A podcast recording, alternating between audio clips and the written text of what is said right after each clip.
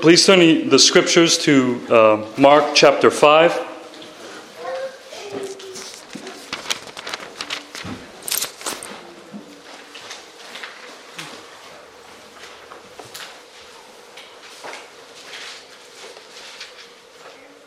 Mark chapter 5, we will be reading verses 1 through 20.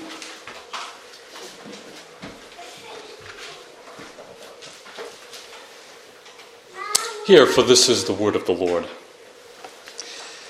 They came to the other side of the sea, to the country of the Gerasenes. And when Jesus had stepped out of the boat, immediately there met him out of the tombs a man with an unclean spirit. He lived among the tombs and no one can bind him anymore, not even with a chain. For he had often been bound with shackles and chains, but he wrenched the chains apart, and he broke the shackles in pieces. No one had the strength to subdue him. Night and day among the tombs and on the mountains, he was always crying out and cutting himself with stones. And when he saw Jesus from afar, he ran and fell down before him and crying out with a loud voice, he said, What have you to do with me, Jesus, Son of the Most High God? I adjure you by God, do not torment me. For he was saying to him, Come out of the man, you unclean spirit. And Jesus asked him, What is your name? He replied, My name is Legion, for we are many. And he begged him earnestly not to send them out of the country. Now a great herd of pigs was feeding there on the hillside, and they begged him, saying, Send us to the pigs, let us enter them. So he gave them permission. And the unclean spirits came out and entered the pigs in the herd, numbering about 2,000, rushed down the steep bank into the sea and drowned in the sea. The herdsmen fled and told it in the city and in the country, and people came to see what it was that had happened. And they came to Jesus and saw the demon possessed man, the one who had had the legion, sitting there, clothed and in his right mind, and they were afraid. And those who had seen it described to them what had happened to the demon possessed man and to the pigs. And they began to beg Jesus to depart from their region. As he was getting into the boat, the man who had been possessed with demons begged him that he might be with him. And he did not permit him, but said to him, Go home to your friends and tell them how much the Lord has done for you and how he has had mercy on you. And he went away and began to proclaim in the Decapolis how much Jesus had done for him. And everyone marveled. Thanks be to God for his holy word. There is an illusion of freedom in our world today. There is an illusion that we are actually free, when indeed we may be captives. We may be free from government oppression for now, but there is another form of oppression that we tend to ignore. It is spiritual. And we are surrounded by captives. There are those who think they are free because they do what they want. They're free to go here and there. There are those who think they are free because they do not believe in a God or submit to his law. They make up their own righteousness and say, We're free to believe anything we want to believe.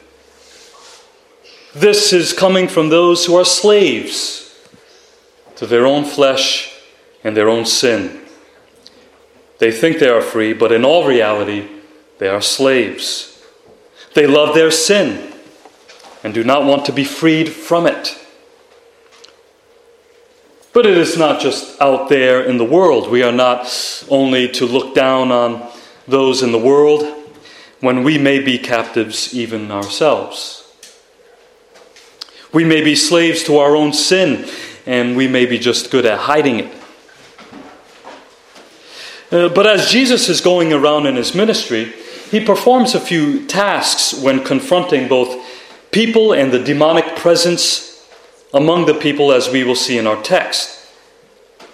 He exposes he subdues, and he disturbs the order of things. Why does he disturb the order of things? I thought he was helping people. Well, he disturbs the order of things because people do not like change, and Jesus brought a whole lot of it. How many people you know, maybe even yourself, when you try to give someone some advice for their good or share the gospel and call them to repent and believe, they totally turn on you. That is human nature. We do not like change, especially traumatic change that calls us to make a U turn in our way of thinking. But Jesus is doing something else here that is far more important for us to acknowledge. There is a goal to what he is doing. Why is he exposing, subduing, and disturbing the order of things? Well, one of the most popular prophecies of the Messiah in the Old Testament speaks of the Messiah, and it reveals his character as he is the one who is going to proclaim liberty to the captives and the opening of the prison to those who are bound. Now, the average Jew at that time would have thought the same way the average American would have thought at the time. He would have read that and think that he has come to free us from uh, political oppression because we are political prisoners. And he has come to overthrow the government that is oppressing them. But this text has a broader reality in view. He has actually come to show us mercy. It is not just physical prisoners that prophecy is speaking about, but it is speaking of spiritual prisoners. And Jesus comes across a spiritual prisoner in our text this morning. So, first, he exposes the enemy. So far in his confrontations throughout uh, this gospel, Jesus has shown that he is the Lord. He has shown that he is the Lord. He is the Lord of the Sabbath. He is our Lord as to our bodies as he heals disease. He is Lord over his kingdom and as to how it grows. He is Lord over creation as he controls the wind and the sea. And he is Lord over the spiritual realm and over the demonic forces of evil. To be exact, he is Lord over his enemies. And he exposes and subdues the evil dominion of his enemies in our text. Mark begins by telling us the background of this confrontation and the state of the captive whom Jesus has come to liberate.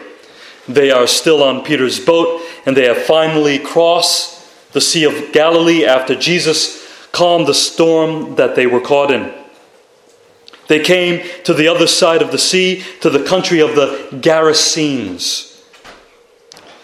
When you look at a map of the region, you'd notice that Gerasa was pretty far from the Sea of Galilee. So it couldn't be there that they arrived.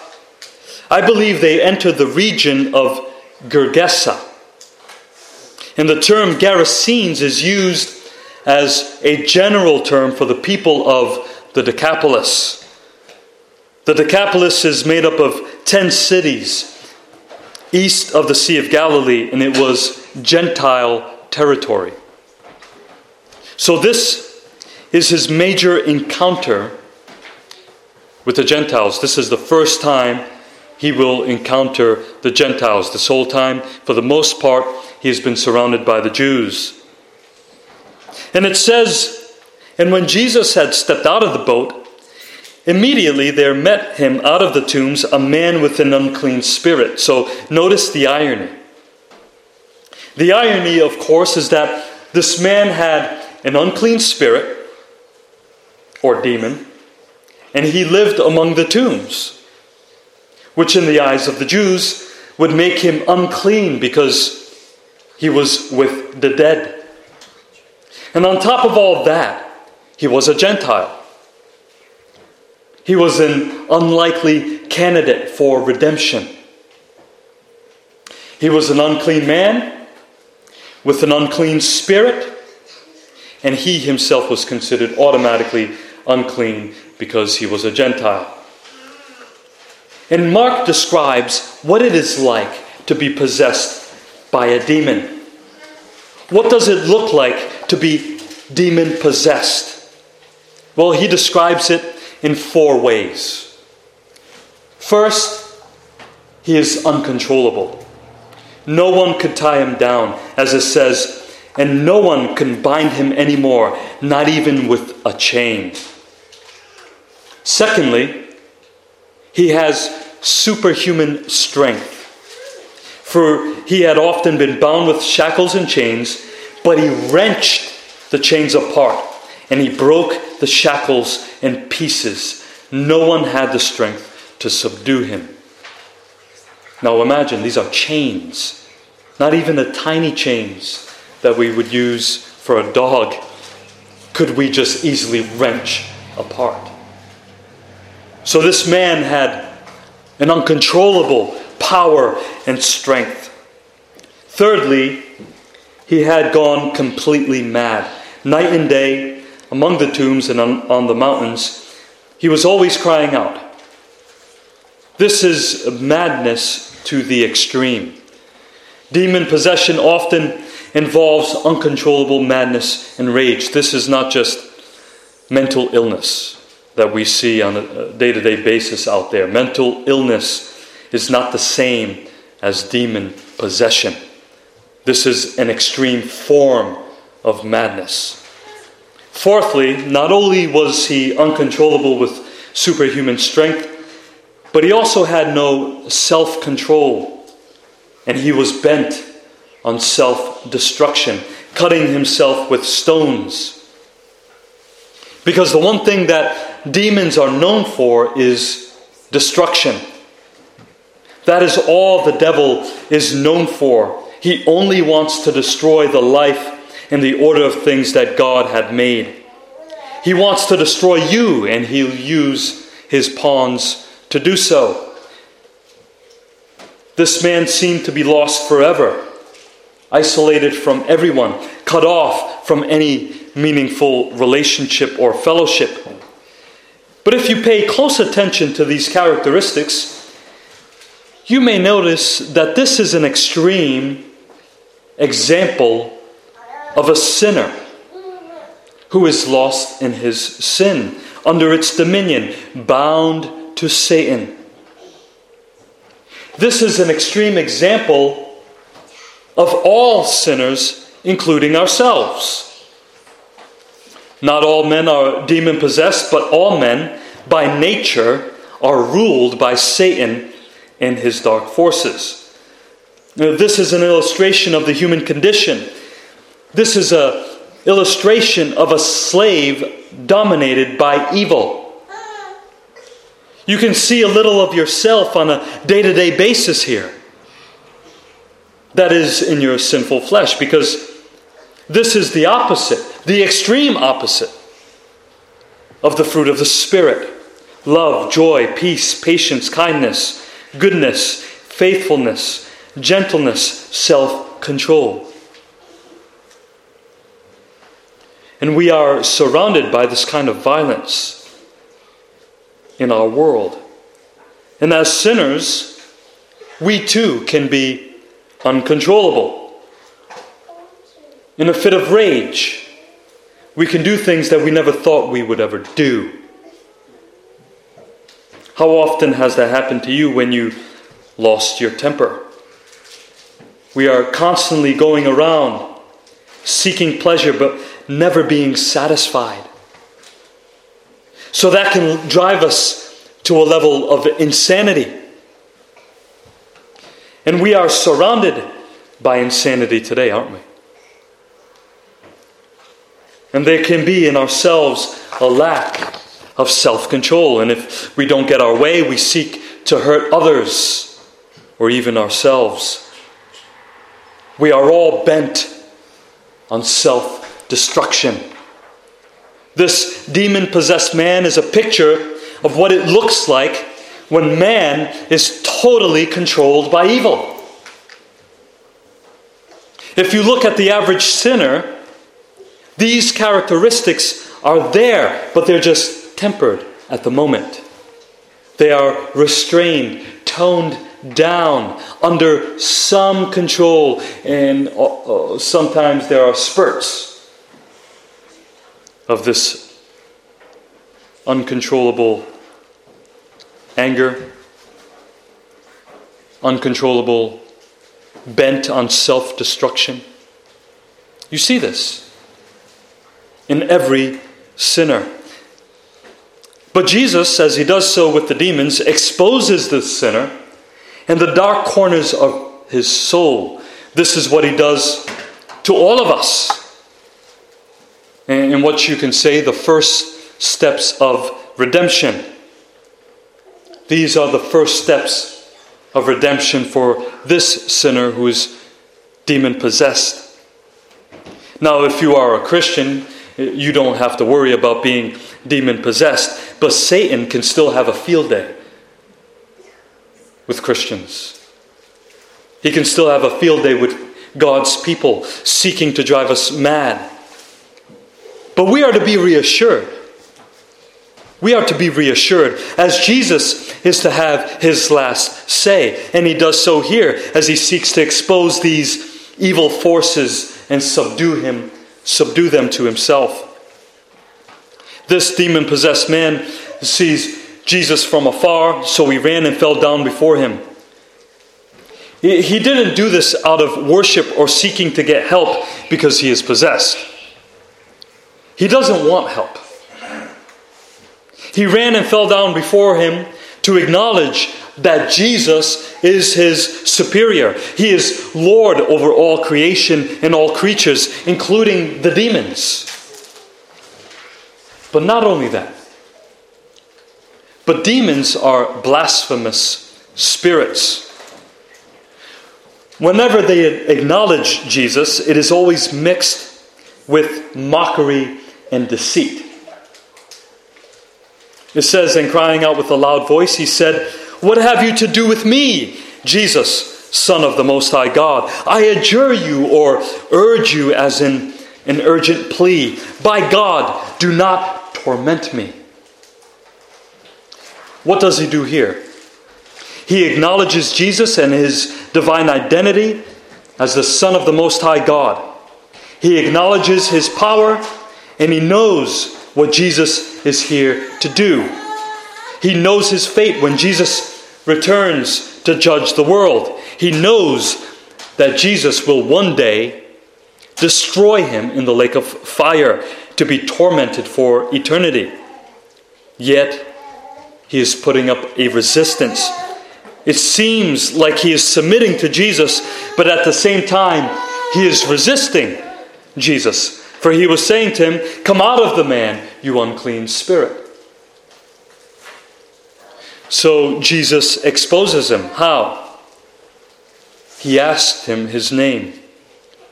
Remember, in battle, to retrieve someone's name is another way to ask them to surrender. It is for the purpose of gaining victory. That is why the demons kept calling Jesus by his name and title. But it never worked. It never worked. So he gives Jesus his name. And I don't believe this is the name of the man. And I don't believe that this man is speaking. He replied, My name is Legion, for we are many. Legion is usually referring to a Roman army that consists of about 6,000 soldiers. We do not know the exact number of demons that had taken up residence in this man, but we can conclude there are a lot of them in this one guy. So, after Jesus exposes the legion of demons, they are now in a vulnerable place And they are admitting defeat before it happens while still trying to resist. So he begged him earnestly not to send them out of the country. That is, not to send the legion to a place where there won't be anyone else to possess. That's what they are begging him to do, to uh, allow them to possess someone or something else. This goes to prove that demon possession is not just a psychological problem, it is a human body being occupied by spiritual beings that can be sent out. It is not someone who is battling with lifelong illnesses. So they are resisting and protesting. So finally, they make a request of their king. As a great herd of pigs was feeding there on the hillside, and they begged him, saying, Send us to the pigs, let us enter them. To add insult to injury, these are unclean spirits calling on Jesus to send them to an unclean animal, as pigs were ritually unclean according to the law. So he gave them permission. And the unclean spirits came out and entered the pigs, and the herd numbering about 2,000. Now, what would this accomplish for the demons? Why did they ask to be sent out into the pigs? Well, for the demons, it was used as a means to get away from the presence of Jesus. And for Jesus, this was a means to get them out of the man and away from him. Demons were believed to inhabit the waters, the seas, and the oceans, and these pigs rushed where to? Down the steep bank into the sea and drowned in the sea as their means of escape. They were driven mad into the sea and they were destroyed. They, were they destroyed themselves just as the man was trying to do. Now, believe it or not, when some read this story, some become saddened. They say, What a waste of life. And you ask, Well, what life? The pigs. 2,000 pigs were killed. That's cruel. How can Jesus do such a thing? I know many of you may be animal lovers, and I can sympathize with that, but if that is the most important thing you get out of this text, then you're missing the point. The slaughter of 2,000 pigs is worth it for the saving of one human soul. Our society has turned our priorities upside down as to say that animals are on the same level of importance or higher than humans. Well, that is not true. That is not biblical. Humans were made in the image of God, not the animals. We were made to have fellowship with God, not the animals. And we are to have dominion over the animals like Adam. Jesus, being the last Adam, just demonstrated his dominion over all of his creatures. And he is also God, and he does what he wants with his creatures. But we have cultures throughout history that worship animals. Because men have exchanged the truth about God for a lie and worshiped and served the creature rather than the Creator. We'll weep over the pigs rather than rejoice over this man's salvation. Jesus just did what the people in the chains that they used to tie him down couldn't do. We miss the point if we can't see that our Savior has just exposed the evil of the demons and their destructive goal, and He saves someone, a human just like us, by casting out these demons into a herd of pigs that will go to their deaths in the sea in order to reassure this man that they are gone and that they will never return again. What a Savior! What a Savior we have. So, what this text is doing is revealing the character and nature of God, which we will see in the next point. Now, he didn't destroy the demons just yet. He will one day, but that is for a later time. Until then, how did the people respond to this action on the part of Jesus? Well, there are two reactions, and there are two polar opposites. The first comes from the locals, because those 2,000 pigs belong to someone. These were the herdsmen as they fled and told it in the city and in the country, and people came to see what it was that had happened. And they came to Jesus and saw the demon possessed man, the one who had the legion, sitting there, clothed and in his right mind. This man was restored back to normal again. This is what Christ does to all of us. He restores us, sometimes slowly, back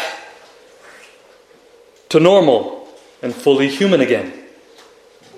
Jesus' pattern is that he enters our lives, clothes us with righteousness, and transforms us.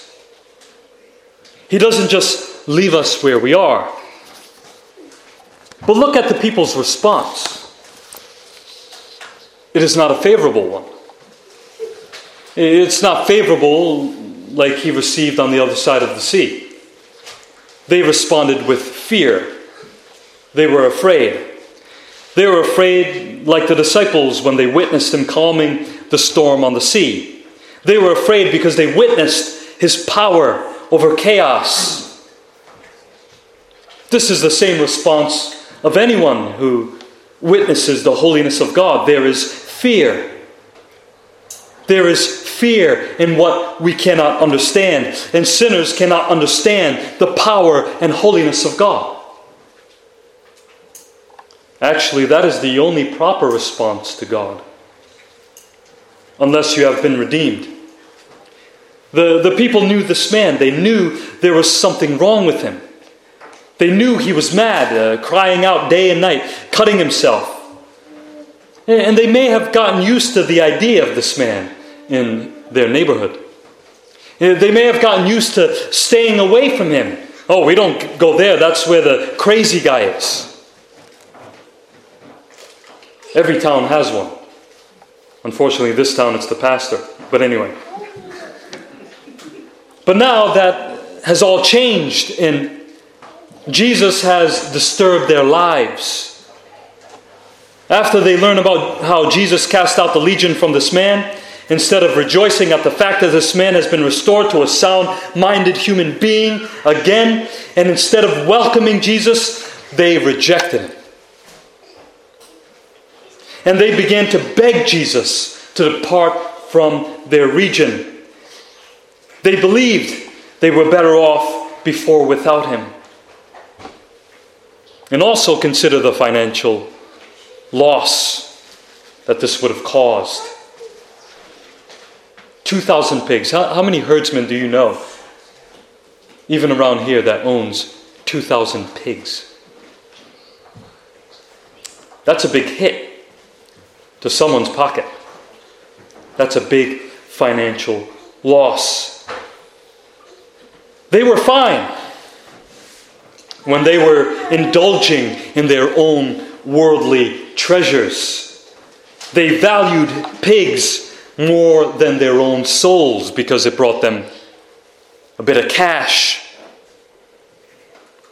They valued this world more than the salvation that Jesus had to offer them. They were captives, blind to what Jesus was doing. They were bound just like this man was. This man may have been tormented at the time, but the people were heading in the same direction as this man, despite whether or not they were demon possessed.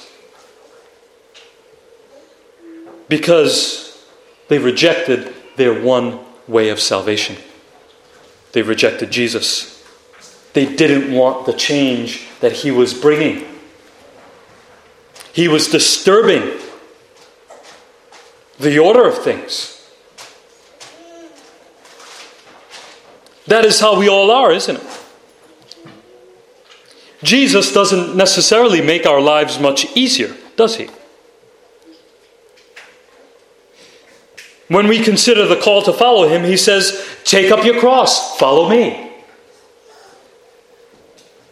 He doesn't say, Take up your couch or your easy chair. That you can just sit back, relax, and let grace do the work. He says, Take up your cross, follow me. He disturbs the order of things in our lives. This causes a lot of disturbances to our normal day to day routine, doesn't it? It means a radical U turn from our sin and the things we once loved with all of our hearts to turn to Jesus and to trust and obey Him rather than the lusts of our own hearts and what we normally would want to do. Once change comes, our immediate reaction to Jesus we might not say it in these words, but we ask Him to leave.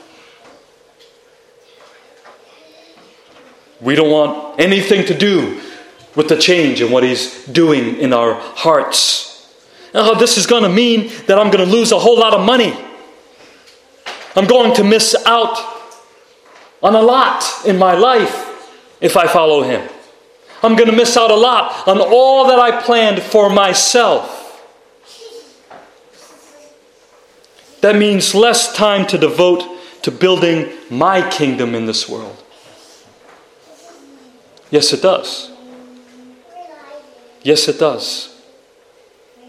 We are so tied to our worldly treasures that we don't want to give them up. Just like these crowds here, just like the herdsmen. But one day we must give them up sooner or later, we're going to have to give up our worldly treasures, our worldly loves and lusts for the sake of Christ. There is another response. And this response comes from the one who is restored. While the rest of those around him wanted to continue on in their normal routine, they rejected Jesus. And Jesus humbly complied with their request. It says he was getting on the boat. But the man who was housed, who housed the legion of demons, begged him that he might be with him. Totally different response to Jesus. But Jesus responds and says, No. He did not permit him to go with him. He didn't permit him. You wonder why? Well, I'll answer that in a minute, but for now, you, you ever ask, ask the question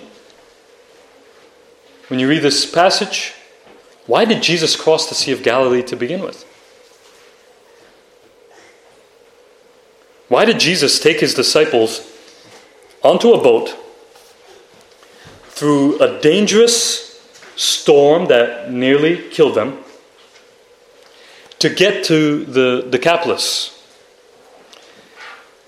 Then you read the story and conclude with the question was it to save this one man?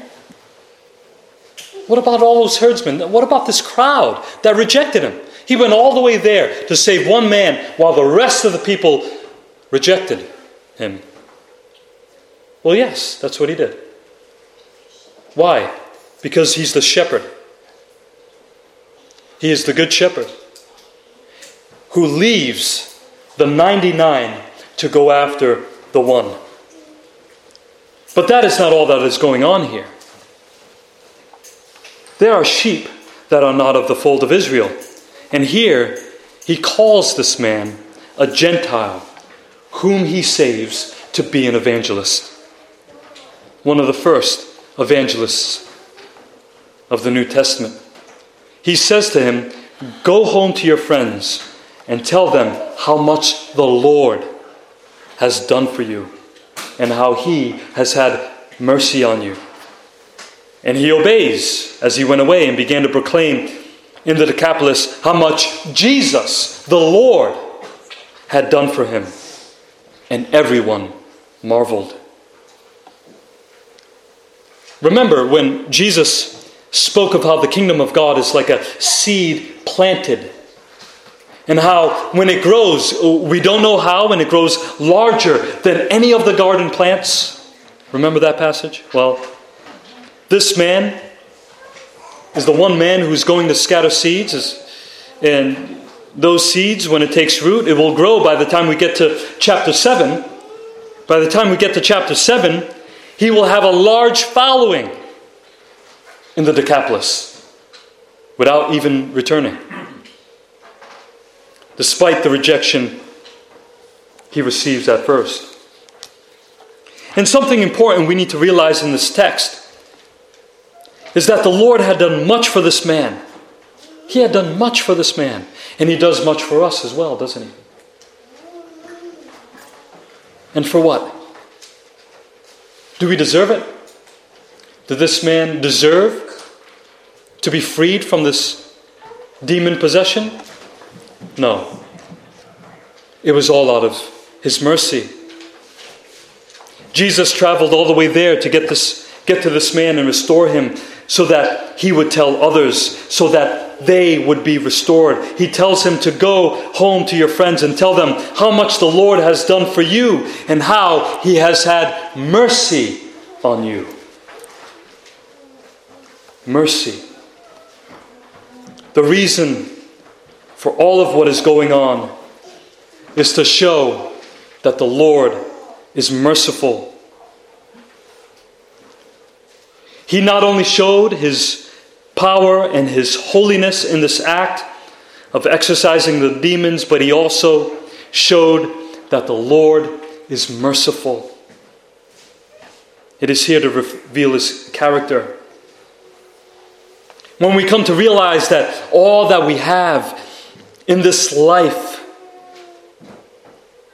the things that we enjoy, our friends and family, and most importantly, the salvation that He provides, we must know that it is all out of His mercy.